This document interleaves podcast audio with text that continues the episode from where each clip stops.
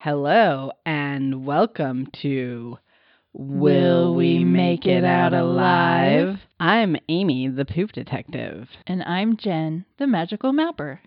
Welcome to episode 9 Fire Must Burn. In this episode, we will learn more about what a fire wants, what a fire needs, wildfires in the Pacific Northwest, using geodatabase templates to get your fire response up and running quickly, reporting how smoke affects you, and opportunities to replant after heinous fires. What you don't understand is fire must burn, otherwise, it's not a fire. Hmm, interesting.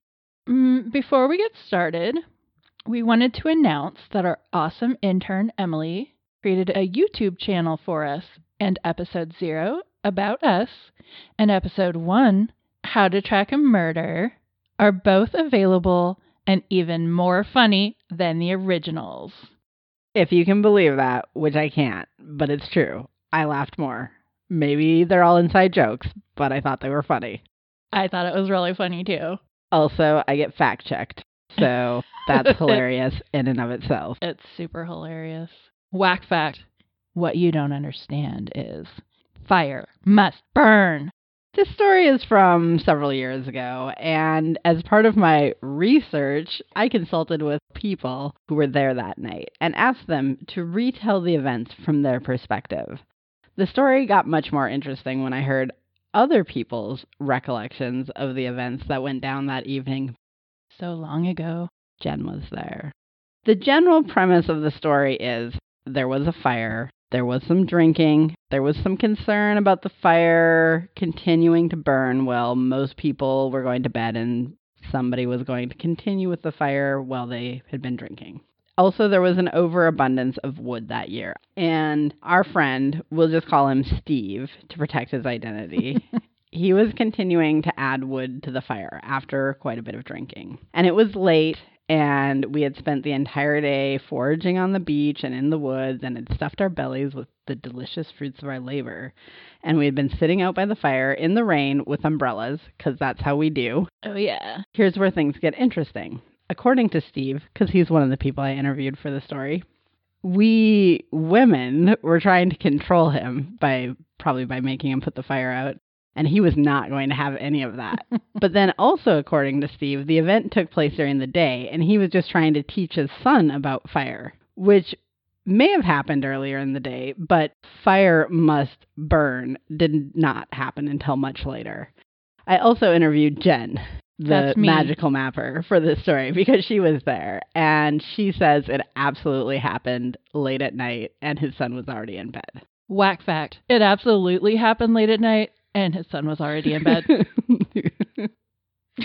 so basically, in response to us trying to get Steve to put the fire out and come inside for the evening, Steve decided to drop some knowledge on the six or so women who were in attendance at the fire. He told us, What you don't understand is fire must burn. Wiser words have never been mansplained to a group of outdoorsy, sciency women. True, true. But now I love how his recollection of the story is that he was teaching his son. He thought he was teaching someone all right, who, ironically enough, were just trying to get him to stop playing with fire after a little bit of drinking. A lot of drinking. And we knew then, and even more so after doing the research for this episode, that preventing human caused fires would stop most wildfires. Yes. Wildfires are also a natural part of ecosystem processes. But with the climate changing, increased droughts and new pressures from agriculture, development, forestry, and mining are leading to increased risk of wildfire, especially in urban areas. In the past two years, there has been widespread smoke impacts on the west side of the Cascades. How do fires start?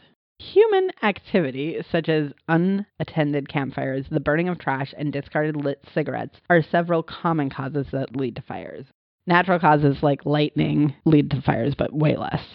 Whack fact a study last year, 2017 last year, from the University of Colorado found that 84% of all fires in the US are human caused. A study in 2019 by Jen, the magical mapper, found that 86% of all fires in the last 18 years mm-hmm. were human caused. Well, cat fact Have you heard of the Cat Express? No. Well, it's like the Pony Express, but they used cats. What? Yeah. How did they train cats? So Liège, Belgium tried to train 37 cats to deliver the mail back in the 1870s. So they, Are you kidding me? No, they enclosed mail in waterproof bags and tied them around the cats' necks. But you know what? It turns out the cats weren't very good at actually delivering the letters That that actually makes perfect sense. or to the right address or on any kind of schedule or even at all. So they had to abandon that plan. Yeah, that okay, that makes a lot more sense. Yeah. I was confused, but now not so much. so it seems like there's been a lot more smoke and fires in recent years. Is that true? well, we've already seen an uptick in early season wildfires this year. So the short answer is yes, but not as large as historic burns. So there is kind of a larger story. Interesting. Maybe you remember way back in 2015. Uh, no, I don't. You were so. like only 100 years old No. then. Your memory was still pretty sharp, but Hmm. the last few years have been hard. Okay. The year that the Pacific Northwest experienced crazy low snowpack followed by a warm and dry summer. So anyways, it was not a great great year for water. We saw rivers run dry. There was record low spring and summer stream flows in both Washington and Oregon. We saw fish dying from heat. Jen and I literally saw dead sturgeon um, in the Columbia River when we were driving back from Walla Walla that year. And we were like, why are these fish dead? Oh, it's because it was already really hot and they were already dying from the heat of the river. Right. The Columbia River also lost over half of its returning sockeye salmon from river temperatures that were too hot. Mm. There were increased harmful algal blooms, which impacted shellfish, crabs, and even sea lions were seen having seizures out on the outer coast from domoic acid poisoning. Wow. And that year, we also saw an increase in fires. So, since at least 2015, we've had an increase in wildfires, in part due to the extreme drought that made everything more burnable. Mm. Those are technical terms. Yes. In 2015, there was over 10 million acres burned, with an estimated 2 billion spent on federal firefighter suppression. Last year, they spent over 9 billion on firefighting. Whoa. So uh, we've had quite an uptick since then, even even though there was less acres burned last year. Wow. Uh, 2015 also saw the most acres burned since 1952. Prior to then, large fires were much more prevalent. So even 2018, we had uh, 8.7 million acres burned in the United States, but fires that large didn't happen except for prior to 1952. Back in the 80s and 90s, we were seeing less than 5 million acres burn a year, and many times we were seeing 1 to 3 million acres per year burn. Interesting. So how did we get here? In the late 1800s, there were several large wildfires, including the Big Burn. This was actually really fascinating to me. I don't remember learning about this, and it seems like maybe it would have been something in my upbringing since I grew up in Montana. Hmm. But apparently, 3 million acres burned in Montana, Idaho, and Washington in two days. So remember, I was saying back in the 80s and 90s, we were seeing 1 to 3 million acres burning in an entire year. In two Right. days, it that many. I mean, so there were pre 1952, there were some pretty big fires. I mean, that was super crazy, and I remember that happening. And because you were there. Were you fighting fires back I then? was. back before you started mapping. uh, that's just crazy. Two days. Right. That's I- it blows that's my mind.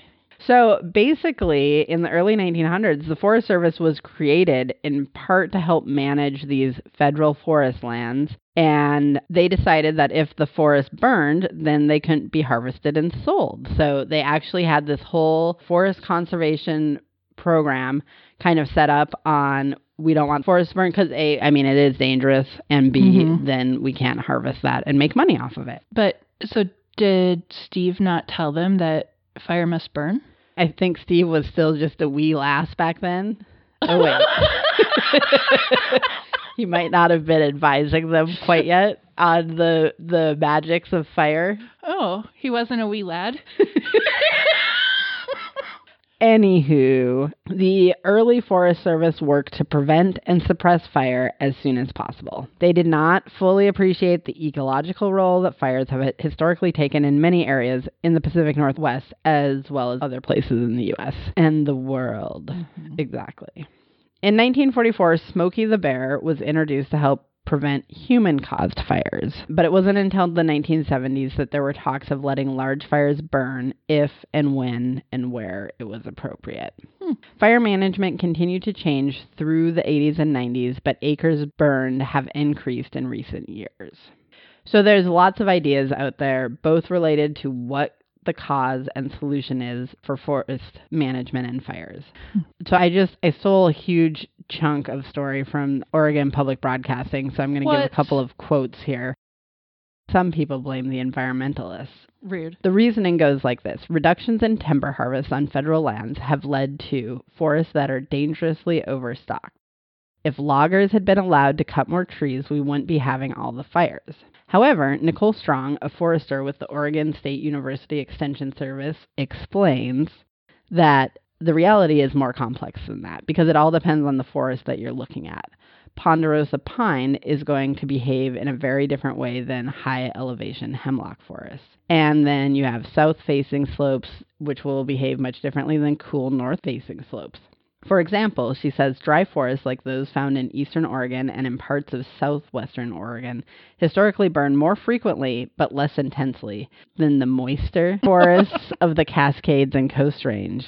So, what makes sense for one may not make sense for the other. Strong also says it's important to consider the impact of historical factors Mm. Chad Hansen, a forest ecologist with the John Muir Project of Earth Island Institute in California, says the focus on so called excess fuels as a driver of wildfires disregards more important factors. This year in Oregon is an above average fire year relative to the last 40 years, he says, but it's not above average fire year relative to the natural fire levels before fire suppression. He and some colleagues recently published a large scale study that found thinning forest doesn't actually result in less fire. All other things being equal in the same forest types, the most protected forests with the least logging or no logging actually had the lowest levels of fire intensity, he said.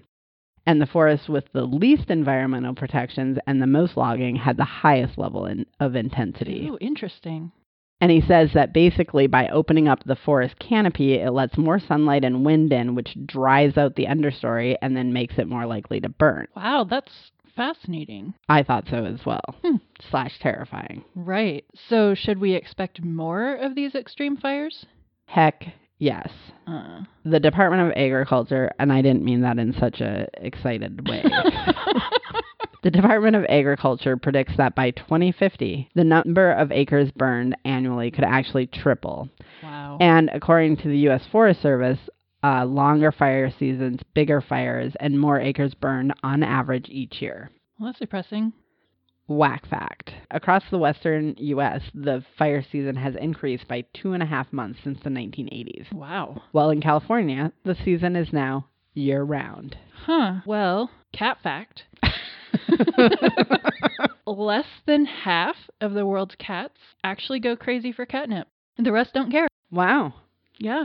Scientists don't know why, but they do know that catnip sensitivity is hereditary. Hmm. Excellent. hmm Moving right along. Anyway, can't believe you don't like my cat facts. Well, all right, fine. What are the environmental and public health impacts of increased wildfires? Snooze fest, but if you must ask. As far as the environmental and public health related impacts, well, for starts, fires must burn. What? And when they burn, they burn things. That's part of how the fire works, What? Jen. Don't you know? Oh, I think somebody mansplained this to me before. There are long term impacts associated with air quality and the particulate matter in smoke. So basically, it's uh, 2.5 microns. The particles that are that size or smaller are the ones that they're concerned with because they're so small that they can get deep inside our lungs. Mm. So they say that these are about 30 times smaller than the diameter of human hair. They're smaller Wow. than dust, pollen, or mold particles. Wow. You know, then you have to also consider things like smoke from trees is bad, but smoke from structures and the stuff inside them is potentially much worse. Right. Just, you know, the building materials can produce hazardous smoke, but in addition to that, any materials inside, including household hazardous waste and those Oh, types right. of things, all of those things now in those tiny little particles are getting delivered deep into our lungs. Even small doses of the smoke can affect the chemistry inside our bodies. Hmm. The tiny smoke particles can also cause or contribute to asthma, Hmm. bronchitis, and pneumonia. Wow. Those that are young, old, or immunocompromised are at the greatest risk for adverse effects from smoke exposure. Hmm. And interestingly enough, even being exposed to moderately poor air quality increases your risk of diabetes also. That's fascinating. Are you going to talk on this episode at all, or is it just going to be me? Um, yeah, so more smoke is definitely not good for humans, and it also has some direct and indirect impacts on wildlife. Wildlife can be injured or killed, obviously, in a wildfire. Larger animals typically can escape from fire. I did read on some websites about how sometimes elk and deer are seen out in the middle of a lake where they'll actually Oh. like go into the middle of the lake and let the fire burn around them Smart. right? But sometimes smaller animals like squirrels and foxes may not make it out alive. What?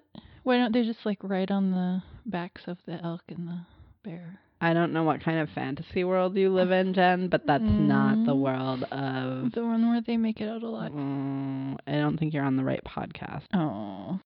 Anyways, some small animals can burrow into the ground, like frogs they were talking about, Oh. and I didn't know frogs burrow and stuff like that. Huh. Maybe a fox could too. Oh yeah. A lot of birds are able to fly away, but their nests and eggs Oh. may not make it out alive. Right. In addition, wildlife can be malnourished and dehydrated. And then in the months after the fire, they can get dispersed because they don't have the right habitat to be in anymore. All right. So that can lead to them spending a lot more time looking for food, water, and shelter. And that can also impact neighboring populations that maybe weren't impacted by the fire but are now having additional competition for those resources. Right. But we also have to remember that in many areas, fire is a part of the natural ecosystem process. So Yeah. That's Uh, true. to me, the bigger concern is like how humans have mucked about with things now, Right. and then more even so, how we start fires, right? Like, Mm-hmm. let's not start fires if we can help it. So, what are actions that we can take to minimize fire risk? Well, for starts, try to do what you can to not cause fires. Hmm. Is that helpful? Uh, sure. Hmm. No. So, as we've been talking about, humans are responsible for starting most of the fires. So, it's the laundry list of all the things that hopefully everybody already knows. You know, don't leave your campfire unattended. Make sure it's completely out. Have a shovel and water nearby if you're going to have a fire. Don't burn yard debris on a windy day. Pay attention to local burn bans, which seem to be happening early and earlier, right? Right. properly dispose of cigarette butts. Do not throw those outside ever. I mean, put them in a garbage can somewhere. If you're going to smoke, you should be responsible for those cigarette butts. They do Mhm. not break down in the environment. They have hazardous chemicals associated with them. Just do not put them outside. Yeah. And make sure that they're out so the trash can doesn't start on fire. Exactly. And then, you know, use caution with fireworks. Hmm. In addition, though, if you live in the urban wildland interface area, think about participating in the Firewise program, which provides resources for property owners to help them better protect their property from wildfires. Oh. Whack fact the first Firewise community was created in 2004 in Oregon. Oh, yeah. Cat fact. In 2015, a composer named David something or other that I can't pronounce, T E I E, partnered with animal scientists and made an album just for cats. It's called Music for Cats. According to his website, the songs are based on feline vocal communication and environmental sounds that pique the interest of cats. I actually listened to a sample, it's not that bad. Moving Anyways, along. Firewise states on their website that they are looking for the presence or absence of combustible roofing materials, debris on the roofs and or in the gutters, firewood piles within 30 feet of a home, combustible vegetation within like 5 feet of the house, Hmm. and adequate tree spacing. What are some current best practices for fire management? Fire must burn. Mm, Well, Really? there's actually so I, this was kind of interesting. There's um, nonprofit organizations out there like Conservation Northwest, which has a goal of creating more resilient forests and watersheds, Hmm. as well as safer towns and communities. And basically, they recommend a combined approach of selective thinning, prescribed burning, and greater preparedness as the best solution to improve forest Hmm. health and protect communities.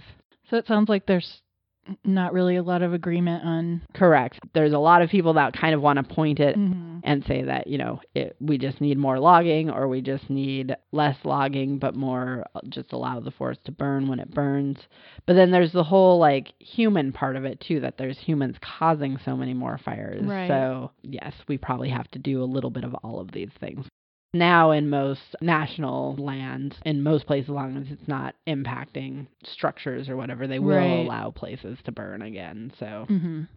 but in the end, if the fires continue as predicted, those of us in the Pacific Northwest should expect to continue to feel the heat and burn Yeah. and smoke. Yuck. Because, as you have hopefully learned today, fire must burn. But we should also do our part to help prevent unnecessary human caused fires, and we should also be prepared if we live in areas that could be impacted by fires.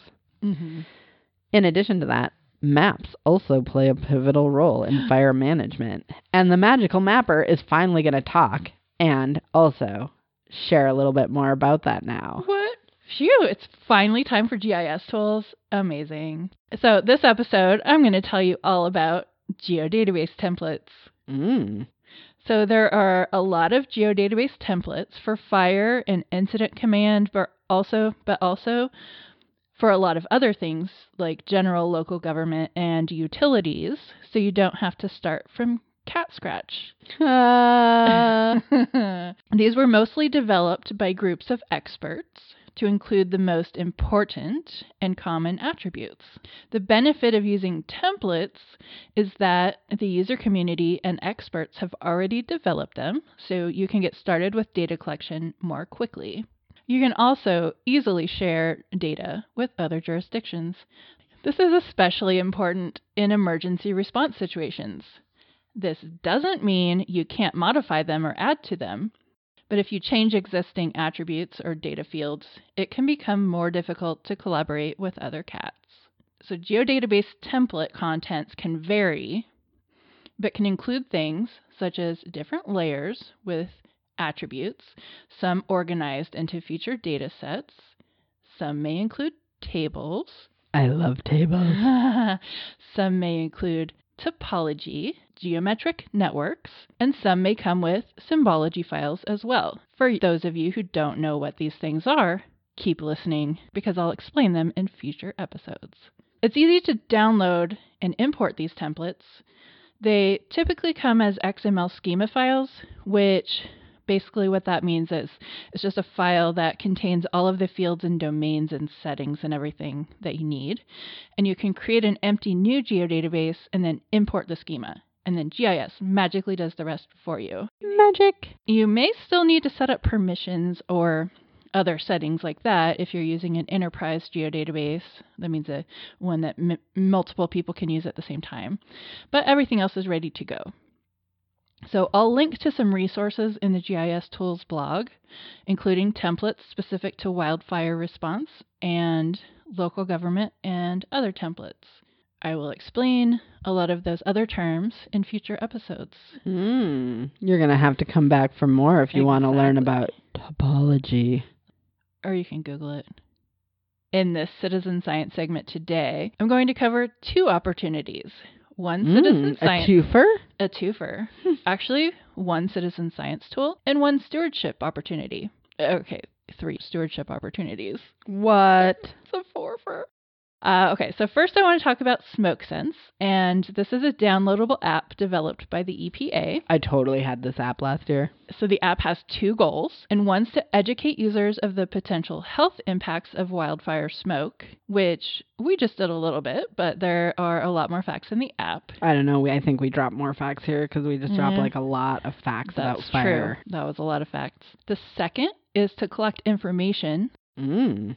So, during times when you're impacted by wildfire smoke, you can log your impact and answer questions about how the smoke is affecting your health, as well as how thick the smoke is in your area and other factors. And it helps scientists and doctors better understand the day to day impacts of wildfire on people so that they can better issue recommendations to protect your health in these instances.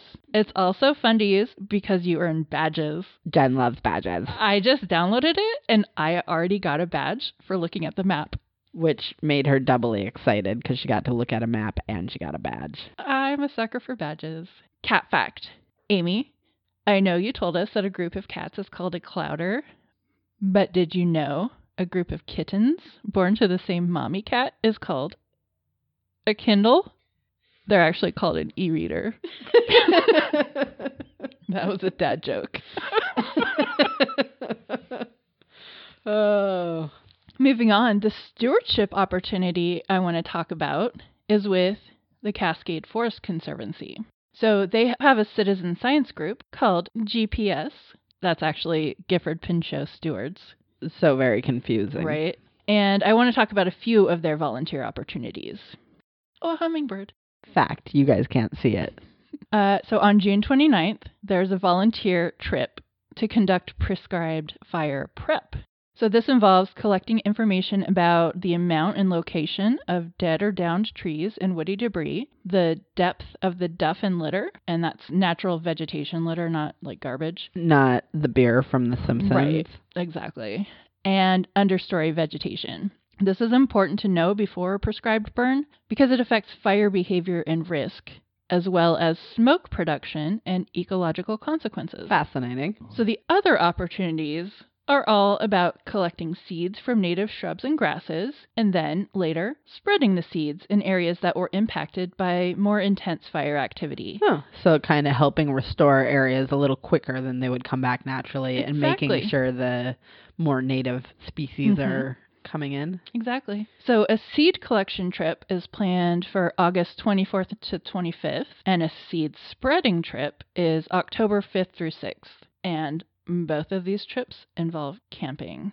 Yeah, uh, so I'll link to their website if you'd like to sign up for these or other volunteer trips with the Cascade Forest Conservancy.